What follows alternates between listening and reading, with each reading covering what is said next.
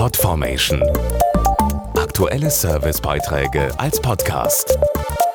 Regelmäßige Infos und Tipps aus den Bereichen Gesundheit und Ernährung.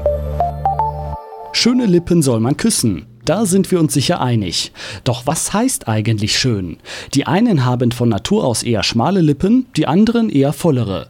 Was besser gefällt, liegt sicher im Auge des Betrachters. Eins ist aber klar, gepflegt müssen sie sein. Wie sie ihre Lippen mit ein paar Tipps und Tricks zum perfekten Kussmund machen, das erfahren Sie jetzt. Die dürfen nicht zu voll sein, aber auch nicht zu schmal und müssen eine gesunde Farbe haben. Möglichst nicht spröde, müssen nicht geschminkt sein. Nicht zu dünn, nicht zu dick. Gepflegt, eine gute Form. Unattraktive Lippen würde man nicht küssen.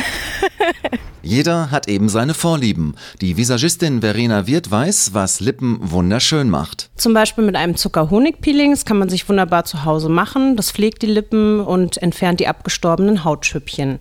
Man kann auch ein Wattepad in warmes Wasser tauchen und zwei, drei Minuten auf die Lippen drücken. Dadurch bekommt man auch mehr Volumen, das die Durchblutung anregt. Oder aber auch mit einer weicheren Zahnbürste sanft auf den Lippen kreisen. Das gibt ebenfalls Volumen. Weil die Haut unserer Lippen keine eigene Schutzschicht hat, ist sie ein regelrechtes Sensibelchen. Befeuchten Sie die Lippen am besten nicht mit der Zunge, das trocknet sie aus. Auch nicht drauf rumkauen oder beißen, denn das ruft kleine Verletzungen hervor. Und der absolute Beautykiller ist natürlich ein Lippenherpes, denn diese unschöne Hautveränderung dauert dann auch gleich mehrere Tage, bis sie abheilt. Wichtig ist, sofort beim ersten Kribbeln zu handeln. Ist der Lippenherpes erstmal ausgebrochen, kann eine antivirale Creme helfen. Finestil Pensivir bei Lippenherpes gefärbte Creme verkürzt den Heilungsprozess und lindert auch noch die Schmerzen und wirkt auch schon in der Bläschenphase.